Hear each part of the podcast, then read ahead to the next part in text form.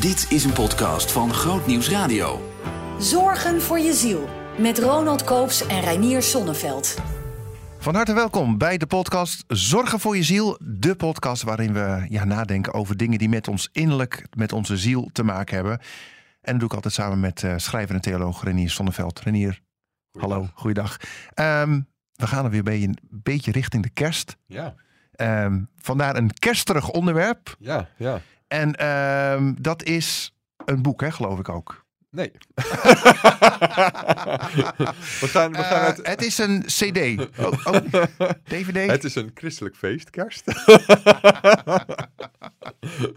nee, we gaan op een gegeven moment straks wel. Uh, ik, ik ga wat voorlezen uit een boek.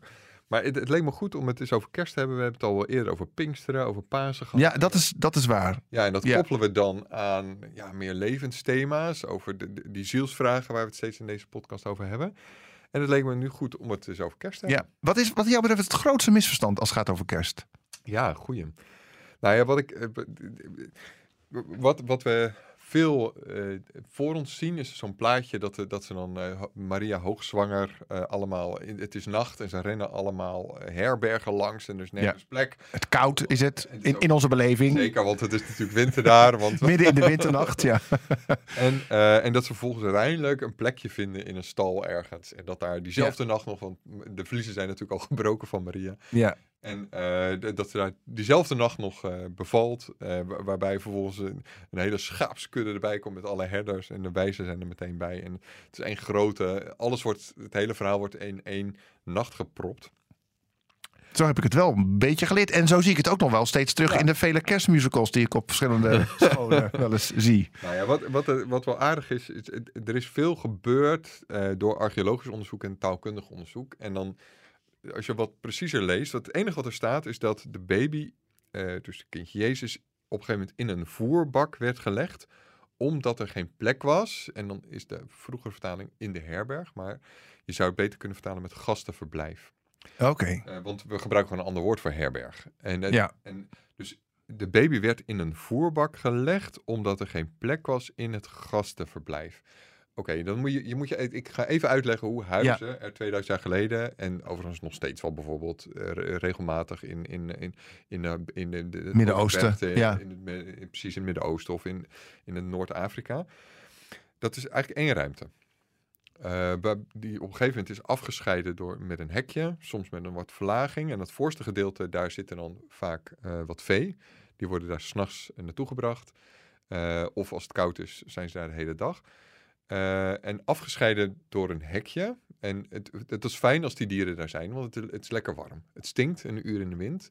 Maar op het moment dat je ja, aan het overleven bent en je hebt niet eh, een fijne eh, zonnepanelen en, en vloerverwarming, Ja. dan doe je dat, zeg maar. Ja. En, wat, en een ander praktisch ding Maar even, even de, terug. Ja. Jij zegt die, die beesten geven gewoon warmte af. En Ja. daardoor was dat. Zeker. Dat, Ja. nou, dat is een van de praktische voordelen van dieren heel dichtbij hebben. Andere praktisch voordeel is dat die beesten eh schijten. Eh, maar dat is heel. eh, die, die, die, dat, dat, mest, dat kun je heel goed gebruiken in, jouw, in, in je vuurtje. Dat kun je vaak in veel gevallen heel goed stoken. Ja. Dus dan kun je ook nog weer de, de, de, de ruimte warmer mee maken. Ja, als het opgedroogd is, neem Als ik het aan. opgedroogd is. Sorry, Op ik het ben een ja, nee, beelddenker. zeker. Pap, waarom is het vuurtje uit? Sorry.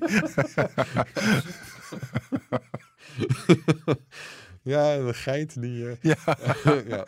Nou ja, eh, en de, de mensen slapen dan eh, ietsje verderop in die ruimte. gewoon dicht bij elkaar, allemaal in één ruimte, allemaal onder dezelfde deken, allemaal, allemaal lekker warm. Ehm, en daar staan ook dan de troggen of de voerbakken. Dus die dieren eten dan door dat hekje heen, heen, heen de- de Oh, voerbakken ja, ja. die in zeg maar, De slaap- woonkamer. Eigenlijk de woonkamer, ja, het slaapgedeelte. eh, en verder leven mensen daar niet. Hè. Wij hebben dus een soort huiskamer of een woonkamer noemen we dat. Mensen leven vooral buiten in dat soort eh, gebieden. En ze slapen dan in diezelfde ruimte met de dieren met een hekje ertussen. Ja, ja. Maar nu het gastenverblijf. Als je wat rijker was, of wat vaker familie op bezoek was of wat dan ook, kon je een extra kamer eh, daaraan vastbouwen. En dat noemde je dan het gastenverblijf. Nou, wat staat hier dus? Er was geen plek in het gastenverblijf. Dus op een manier waren er dus al gasten in dat extra kamertje, Mhm. logeerkamer. Ja, ja. Of die stond vol van mij part, omdat ze, weet ik veel, eh van mij part was, wa- was die beste man Timmerman, eh, waar ze logeerden.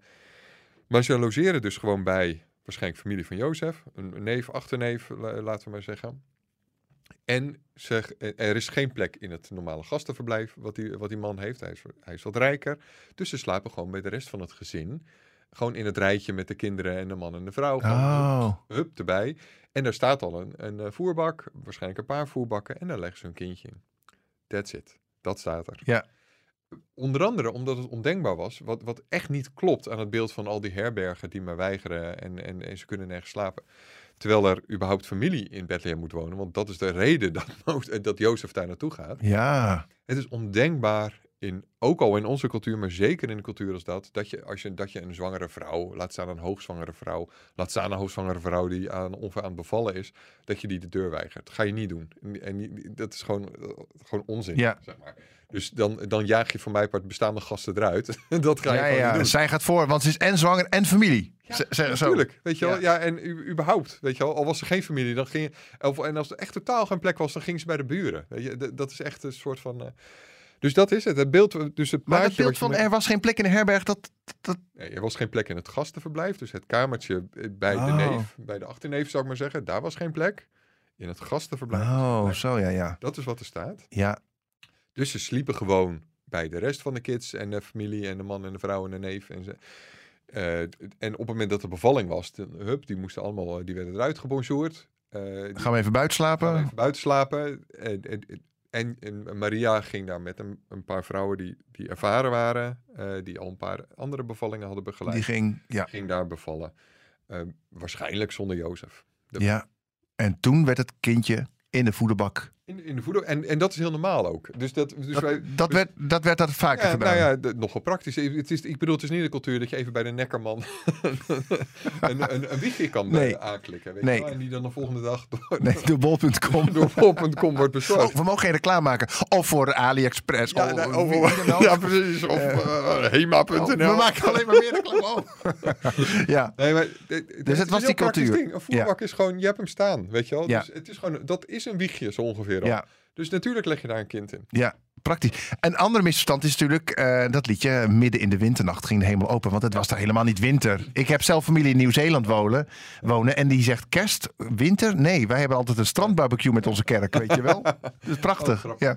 Nee, dus we, nou ja, we weten niet wanneer het was. Maar we weten wel dat het niet koud was. Of kan nou het... ja, het kan wel. Dus Oh, de- winters in, eh, in Israël zijn helemaal niet comfortabel. Nee, Dan oké. kan het ook zelfs wel vriezen. Eh, het sneeuwt zelden, dus dat sneeuwt het alleen in de, wat, in de hogere, Ja. eh, hogere plekken eigenlijk. Eh, dus het kan koud zijn geweest, alleen de context lijkt erop te duiden om een aantal redenen. Bijvoorbeeld dat de herders in het veld zijn. Dat is een van de gegevens die suggereert, want in, de winter gaan de herders namelijk niet in het veld zitten. Dat is gewoon te koud. Ja, Dus het feit eh, dat de herders in het veld waren, betekent dat het ook s- eh, s'nachts ook. eh, want prima, prima toeval was eigenlijk. Ja, ja, ja. Hey, ehm, wat, wat is wat jou betreft het, het, het, het, het grote verhaal achter kerst? We hebben natuurlijk heel erg geromantiseerd met, met Zeker. vriendschap en eten. En de christelijke kerk gelukkig ook nog ja, de geboorte van Jezus. Wat is het grote verhaal? Nou ja, wa- wat ehm, even, even duur gezegd is dan een, een beetje theologisch woord ga ik inbrengen. Dat is dan Nee, dat mag jij, want je bent theoloog. exact. Kijk, als ik het doe, denken mensen, normaal. Maar Wat- zit je daar bluffen? ja, Maar dat wordt dan incarnatie genoemd. Dus Oh ja. daar heb je het woord carne, eh, zit erin, eh, wat voor vlees staat. En incarne betekent dat, je, dat iets in het vlees komt. Nou, wat dan? Eh, eh, eh, God wordt lichaam. God wordt Hm. Vlees. Het woord vlees is in, in die context wat breder. Eh, dus God krijgt een lichaam. God wordt mens, om het zo maar te zeggen. En ja, dat heeft een heel. Ja, wat, wat, we, weten, we weten nu niet, niet precies hoe, hoe dan, weet je wel? Dus ik, ik, ik zie je ook zoeken naar woorden. ja, Ja. nou ja, dus wat ik me vroeger wel veel voorstelde, is als het ware dat God zich als het ware in een mensje propt of zo. Hè? Dus als het ware alsof een Boeing in een, in een soort luciferdoosje moet ge- gestopt worden. Ja, ja, ja. Eh, maar ja, de, klassieke, het klassieke idee over God, en ik denk terecht, is dat God is een geest. Eh in de zin dat God niet een lichaam heeft en, en God buiten ruimte en tijd staat.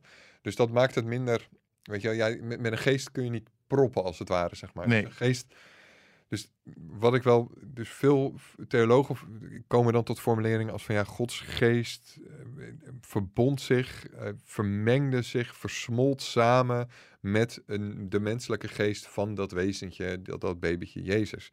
Het is een soort ultieme ja, associatie, zou ik maar zeggen. Ja. Dus nergens was God zo dichtbij als in dat lijfje, bij dat kindje, op dat moment. Ja, dat, dat is denk ik het groot. En, en dat is iets nieuws in de geschiedenis. Hè? Dus God was nooit. Eh, ha- had nooit een lichaam. Nee, nee. Was nooit zo dichtbij geweest. En nu opeens. Hij werd echt onder. De, hij werd één van ons. Hij werd ook wel gezegd van Jezus, inderdaad. En dat, Ja. heeft, en dat, doet, dat doet wel iets. eh, en dat doet denk Maakt dat ons leven ook heilig of zo? Of hoe, hoe, hoe Nou zie je dat? Nou, inderdaad. Ik denk dat- dat dat een van de dingen is die dat gebeurt. Dus ehm, je, je zou er heel veel lagen in kunnen, eh, in kunnen, in kunnen aanduiden. Maar nou, ja, laat ik een beetje een gekke vergelijking doen. Stel je voor dat... Je had een paar jaar geleden had je van die juichpakken. Miss- Misschien zie, je ze nog voor je. Niet helemaal. Nou ja, Roy Donders. Oh, die ja. Ja, ja, ja. Ja, ja, precies. Je ziet hem Ja. voor je. Van die had- roze. Ja, het waren roze of Knalroze. oranje. Het waren van die onesies, heette die tegenwoordig volgens mij.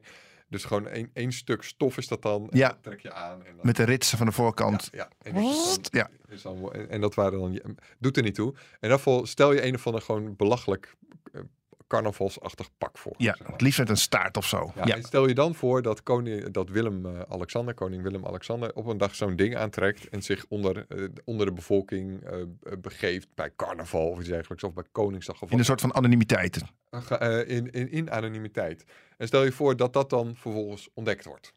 Eh, dus dat doet, dat doet voor één van alles met eh, Willem-Alexander. Dus hij eh, gaat allerlei dingen meemaken die hij nog nooit echt heeft meegemaakt. Dus hij staat altijd aan de ene kant van de macht. Zoals, nou ja, in de vergelijking is natuurlijk hè, dat God aan de ene kant staat. Dus God is in Ja. de hemel, dus beziet Ja, de mensheid. En wordt dus, wordt dus bezongen en, en bewonderd. En, en er wordt allemaal dingen over God gedacht. Maar hij was nooit er onderdeel van. En er gebeurt natuurlijk iets op het moment dat hij geanonimiseerd. Willem-Alexander heeft dat, herinner ik me trouwens ook wel eens gedaan. Geanonimiseerd meegereden met de Elfstedentocht. Dat is een ander soort ervaring. Want je, Ja. Dus je wordt onderdeel ervan. Je maakt mee wat het is om ja, te lijden. Bijvoorbeeld in het geval van, van God die mens wordt. Eh, om mee te juichen is een keer ergens anders voor. Eh, in het geval van Willem-Alexander die op, op Koningsdag meedoet. Dus hij gaat, doet totaal nieuwe ervaringen op. En je zou kunnen zeggen dat het iets doet met dat juichpak. want dat, wordt, nou ja, dat, dat waarde of zo. nou ja, zoiets gebeurt er dan, weet je wel. Ja. Dus, dus op het moment dat je ziet, op het moment dat opeens eh, die, die beste man wordt herkend, eh, dan, dan is het dus, nou je kunt er van alles over denken, maar een van de conclusies kan zijn is van, oh, maar blijkbaar is dat juichpak, het is, is zo slecht nog niet. Als de koning zich niet onwaardig of zich niet te, te waardig acht. eh, Om zich daarin te begeven of in te gegeven zijn. Is dat juichpak eigenlijk best, best een aardig ding. En zoiets, zo, zo, dat kun je eh, bedenken over ons lijf en ons leven. Oh, ja, ja. Trekt ons leven, zal, zal ik maar zeggen, als een juichpak aan. ja. Eh, ons lijf trekt hij als een soort juichpak aan en gaat ge- geanonimiseerd dit, dit, dit, dit- deze eh, nou ja, Koningsdag of dit, dit carnaval in, om het zo maar te zeggen. En dat betekent dat hij blijkbaar niet vies is van ons lijf. Dit, dit lijf is blijkbaar niet iets wat God kan besmetten, wat God onrein kan maken, maar andersom, het is iets wat God op dat moment ja, eigenlijk tot rein verklaart. Het doet me, eh, het is misschien een, het is een beetje een omweg, maar het doet me denken aan dat verhaal waarbij Jezus een onreine vrouw, heet dat dan, of de vloeiende vrouw, Oh, ja, ja, ja. heet- Ja. geneest. Er gebeurt iets aparts, want zij is onrein. En in de Joodse wetten, eh, dus zij heeft een so- soort eh, gynaecologische klacht. Het is niet duidelijk wat, maar ik, ik meen al twaalf jaar leidt zij daar eh, onder, is ze permanent ongesteld. Ja. Iets dergelijks lijkt het te zijn. Zij, dat betekent dat zij onrein is volgens de Joodse wetten. En dat jij, als je haar aanraakt, dat jij dan dus ook onrein wordt. Dus dat je als het ware wordt besmet, eh, is dan Met die onreinheid. met die ja. onreinheid. Dus zij is onheilig, niet helemaal zuiver in, volgens die wetten. En dat word jij dan ook. Zij raakt op een gegeven moment Jezus aan. En Jezus wordt daar niet onrein van, maar zij wordt er genezen van. Zij wordt er rein van, zou ik Zij kunnen wordt zeggen. daar rein van. Ja, nou zeker. Ook, mooi. Ook, ook gewoon eh, eh, ja, cultisch rein, eh, kunnen we dat dan noemen, of religieuze rein. Dus zij wordt daar beter van en, en geneest. Dus de Mm. beweging gaat andersom. Dus waar Jezus komt, is het niet dat het leven hem besmet en dat hij als het ware te heilig is. Dat hij het Ja, dat zijn heiligheid er naar onderen gaat of zo, dat, of het Exact, minder wordt. Dat, dat hij in zijn grote heiligheid dit niet Nee. kan aanraken. Nee, het is precies andersom. Juist doordat hij, hoe heilig hij ook is en hoe bijzonder en hoe zuiver hij ook is, zich daaronder kan begeven. Zonder minder, zon- eh, zonder opeens zondig te worden of slecht te worden of Ja. weet ik veel wat. Betekent dat dit leven blijkbaar eh, iets eh, rein is, iets Maar- zuivers is. Dat vind ik leuk dat je dat. Of leuk, dat vind ik mooi dat je dat zegt. Want ik, ik weet nog, vroeger werd tegen mij en tegen jou misschien ook wel eens gezegd van. daar werd die Bijbeltekst aangehaald. Hè, van hoed u voor de wereld. Ja, Kijk uit. ja, hou afstand. Want Ja. de wereld met al haar verleidingen is onrein. En houd er afstand van. Maar ik proef bij jou iets andersom van. Ga er maar. Je hoeft niet mee te doen. nee. Maar ga er maar in staan. Want misschien kun jij wel van. Nou ja, dat betekenis is- zijn, toch? Dat zou je als een andere laag kunnen zien. Dus ik denk één, dus dat het echt iets zegt over hoe je met je lijf omgaat. En, en dit leven. Dus Jezus vond een beperkt leven, waarin hij dus heel veel dingen niet kon. Hè? Jezus was niet een grote soort grote tovenaar dat hij opeens eh 100 km per uur kon rennen. Nee, hij, hij was beperkt door het lichaam met Ja. zijn beperkingen een, weer. Echt, een echt lichaam. Ja. Hij had niet een soort superlichaam. Hij had Nee. gewoon een normaal mensenlichaam. Ja. Met beperkingen, met zweet, met okselhaar, met alles Ja, en nog wat. ja. eh, met, met één verschil staat er in de Bijbel. Hij zondigde niet. Dat is alles. Dat is het verschil. alles, dat is nog wat. Ja, maar, ja. maar dat is het verschil. Dus dat Ja. kan blijkbaar. Dus je kunt blijkbaar zonderloos zijn in dit lijf. ja, ja, ja. En dat is, dat is heel fascinerend. Dus dat zegt zoiets als dat dit lijf eh, en dit, dit lijf dat sterft en tekorten heeft en, en een soort handicaps heeft, zal ik maar zeggen, dat dat goed genoeg is, dat dat de moeite waard is. Dat, dat is denk ik de eerste betekenis van kerst. Maar, en dat is de tweede laag waar je het inderdaad, wat je aanduidt, het, het, dat geeft ook een soort, dus het geeft allereerst een soort gulheid hoe je met je eigen lijf en leven omgaat, maar ook wel hoe je ten opzichte van dit leven in bredere zin en- de wereld omgaat om je heen. En nou ja, dat doet me denken aan, ehm, je hoort tegenwoordig veel een soort eh, argumentatie dat mensen zeggen van ja, daaraan kun je niet meedoen. En als je dat en dat doet, ja, dan doe je mee aan een ongezond systeem. Dus bijvoorbeeld, ik, ik sprak laatst een man die, ehm, die, zegt, die zich echt schaamt dat hij Europeaan is. Want zegt hij, ja, ik ben onderdeel van Europa. En er sterven zoveel duizenden mensen aan de grenzen van Europa. En daar ben ik onderdeel van. En ik voel me daar dus schuldig ook aan. Dat besmet hem, als het ware. Maar een van de fascinerende dingen, vind ik, aan Jezus, is dat hij... ehm, hij komt dus in het lijf, maar dus ook in allerlei onrechtvaardige systemen. Waarin hij op een manier moet meedoen. ja. Dus het grote onrechtvaardige systeem in zijn tijd is het Romeinse Rijk. Ja. Dat is Wat het Joodse volk onderdrukte. wat het Joodse volk onderdrukte, wat, wat voortdurend eh, gewoon eh, genocide pleegde, wat voortdurend hele volken zat af te slachten, wat leefde op een slavernijsysteem, dus ongeveer een derde tot een helft van de mensen waren slaven. Dus het was een diep onrechtvaardig systeem. En wat zegt Jezus? Betaal gewoon je belasting Ja, aan bijzonder. die keizer. Ja. En dat is gek, hè? Dus dat in onze tijd zouden we zeggen, ja, je mag niet meedoen en eh, wat, wat doe je nou? En Ja. je, steunt, je, je steunt een onrechtvaardig systeem.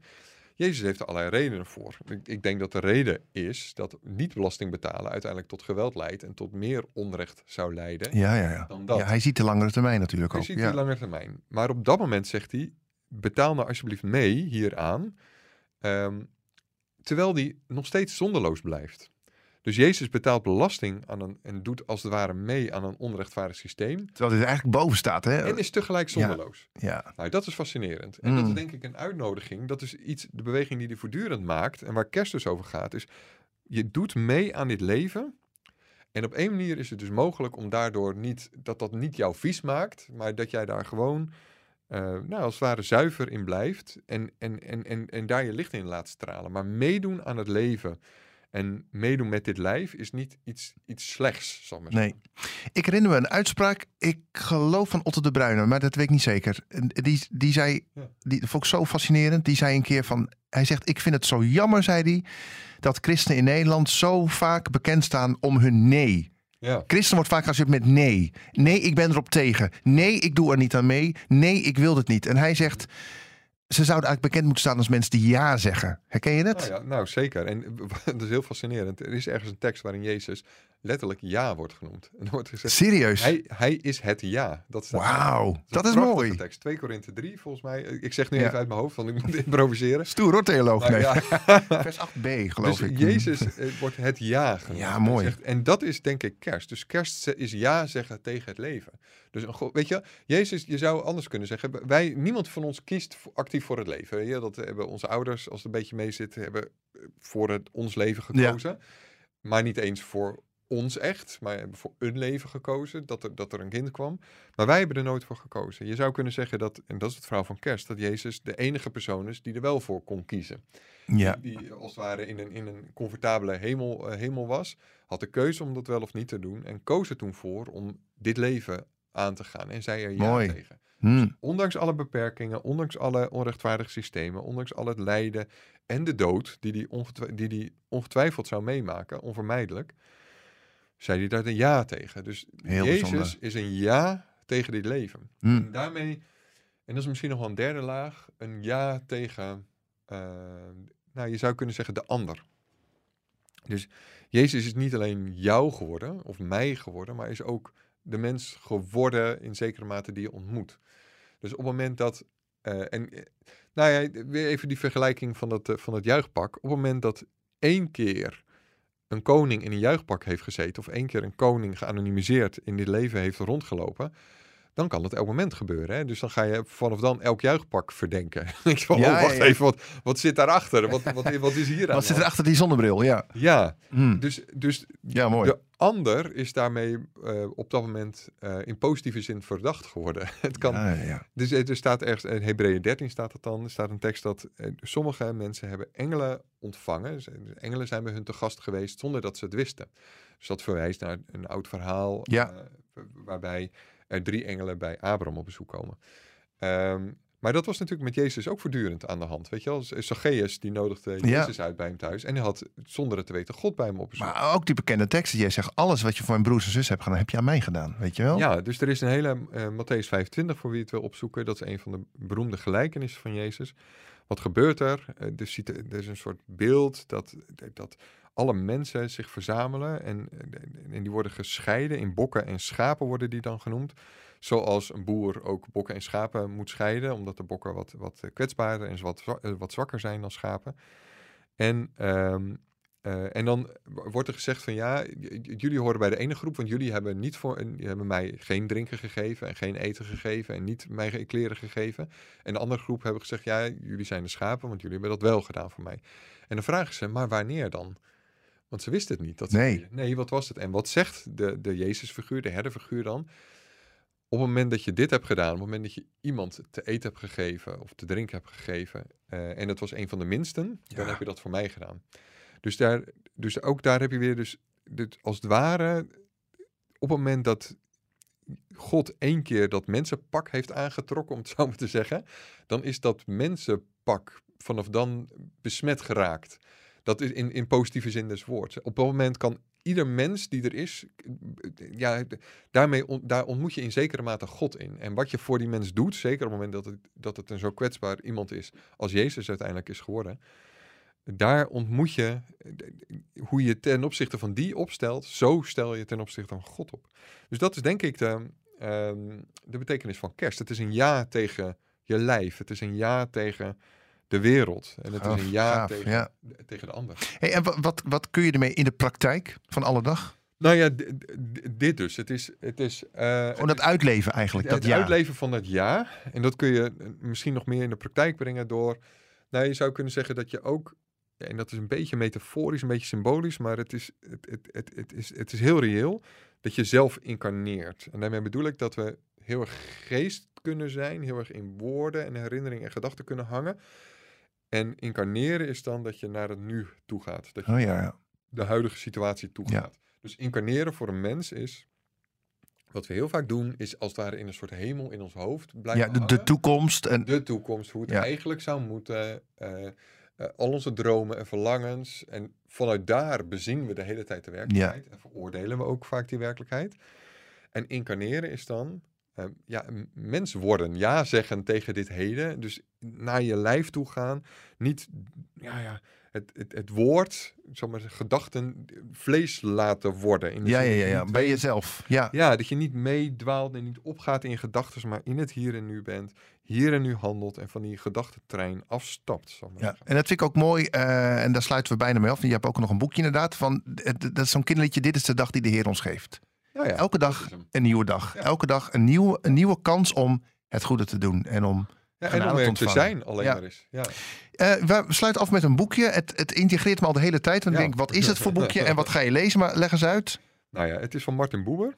Ehm, eh, het is een Joodse, een van de grootste Joodse denkers uit de vorige eeuw. Ehm, en dit is eigenlijk zijn meesterwerk. Het wordt vaak in de spirituele. Het is een van de hoogtepunten uit de spirituele literatuur. Ik zou bijna zeggen meesterwerkje. Als ik het ja, het is een heel bekijk. dun boekje. Het is een Maar- heel dun boekje. Inhoudelijk is het de meeste werk. Het is, het is echt eh, het is heel bijzonder. Het is van een Joodse denker. Dus een, een man die dus niet zoveel direct doet met kerst.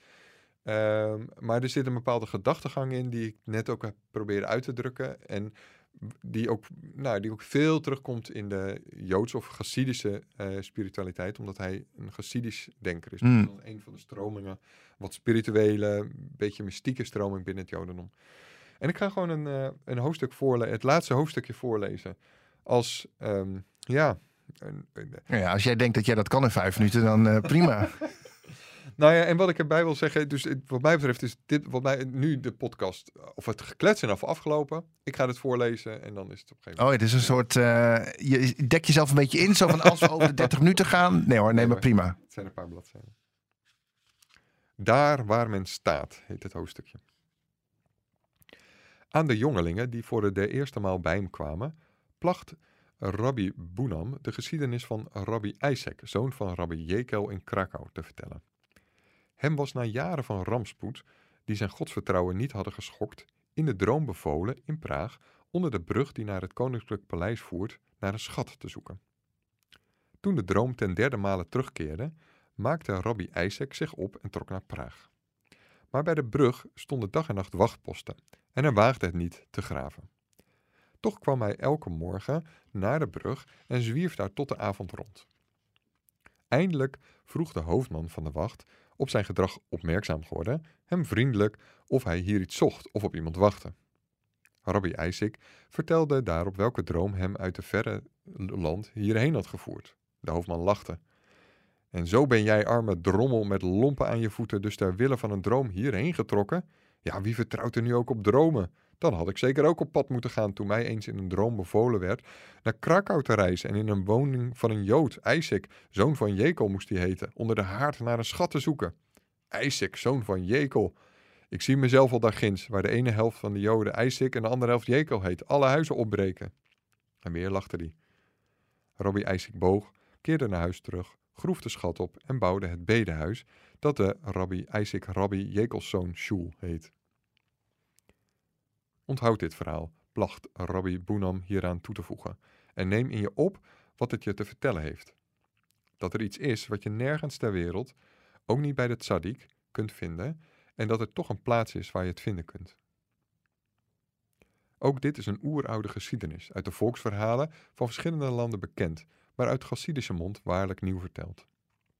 Zij is niet alleen uiterlijk in de Joodse wereld overgeplant, zij is door de Chassidische melodie waarin zij verteld wordt omgesmolten en ook dit is nog niet eens het wezenlijke. Het wezenlijke is dat zij als het ware doorzichtig is geworden. Een Chassidische waarheid straalt naar haar buiten.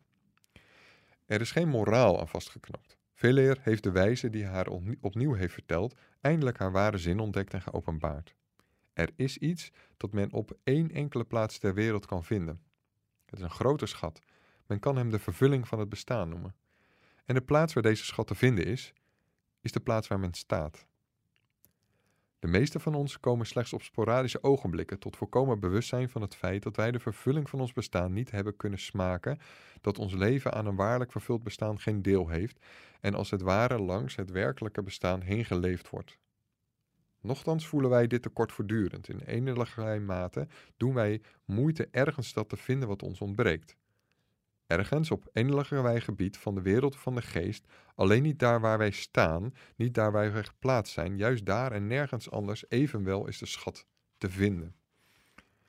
In de wereld om mij heen, die ik mijn eigen wereld weet, in de situatie die mij door het lot is gegeven, in dat wat dag in dag uit om mij heen is, wat mij van dag tot dag opeist, daarin ligt mijn wezenlijke taak en de vervulling van mijn bestaan die voor mij open ligt. De overlevering verhaalt van een Talmoedische leermeester, voor wie de banen van de hemel verlicht zouden zijn als de straten van zijn geboortestad Nahardea. De Chassidische leer keert deze zegswijze om. Belangrijker is het wanneer voor iemand de straten zijner geboortestad evenzeer verlicht zijn als de banen van de hemel. Want daar waar wij staan, moeten wij het verborgen goddelijke leven doen oplichten. En al hadden wij macht tot aan de uithoeken van de aarde, wij zouden niet toekomen aan dat vervulde bestaan wat ons de stille toegewijde overgave aan de levende omgeving schenken kan. En al kenden wij de geheimen van de hogere werelden, dan zouden wij niet één zodanig werkelijk aandeel aan het ware bestaan hebben, als wanneer wij in de tredmolen van alle dag een door ons te vervullen taak met heilige intentie verrichten. Onder de haard van onze woonsteden ligt onze schat begraven. De Baal Shem leert dat geen enkele ontmoeting met mensen en dingen in de loop van ons leven een geheime bedoeling mist. De mensen met wie wij samenleven of die wij telkens tegenkomen, de dieren die ons in ons bedrijf helpen, de grond die wij bebouwen, de grondstoffen die wij bewerken, de werktuigen waarvan wij ons bedienen, in dat alles ligt een geheime zielensubstantie die op ons is aangewezen om tot haar zuivere vorm, tot haar voleinding te geraken. Schenken wij geen aandacht aan deze, op onze weg geleide zielensubstantie, richten wij ons slechts op het doel van het ogenblik, zonder een waarlijke band te leggen met de wezens en de dingen aan wier leven wij behoren deel te nemen, zoals zij aan het onze, dan missen wij het ware vervulde bestaan door eigen verzuim. De kern van deze leer draagt volgens mijn overtuiging een waarheid in zich. De hoogste cultuur van de ziel blijft in de grond dor en onvruchtbaar, wanneer die dag na dag aan deze kleine ontmoetingen, waaraan wij schenken wat hun toekomt, de levenswateren ontspringen en deze de ziel binnenvloeien, evenals de geweldigste macht in diepste wezen onmacht is, indien zij niet in het geheim verbonden is met deze tegelijk deemoedige en hulpvaardige aanrakingen, met vreemd en toch nabij leven. Vele godsdiensten ontzeggen aan ons verblijf op aarde het karakter van het ware leven. Of zij leren dat alles wat ons hier verschijnt slechts schijn is, waar wij doorheen moeten dringen, of dat het slechts een voorportaal is van het ware leven, een voorportaal waar wij doorheen moeten gaan zonder daaraan bijzondere aandacht te schenken. Anders is het bij het Jodendom. Wat de mens nu en hier in heiligheid verricht, is niet van mindere waarde, niet minder waar, wegens de weliswaar slechts aardse, maar daarom niet minder wezenlijke verbinding met het goddelijke zijn dan het leven in de toekomende wereld. Deze leer heeft in, het Chassidisme haar pregnantste uitdrukkingsvormen gevonden. Rabbi Henoch van Alexander sprak: Ook de volkeren van de aarde geloven dat er twee werelden zijn. In de andere wereld, zeggen zij.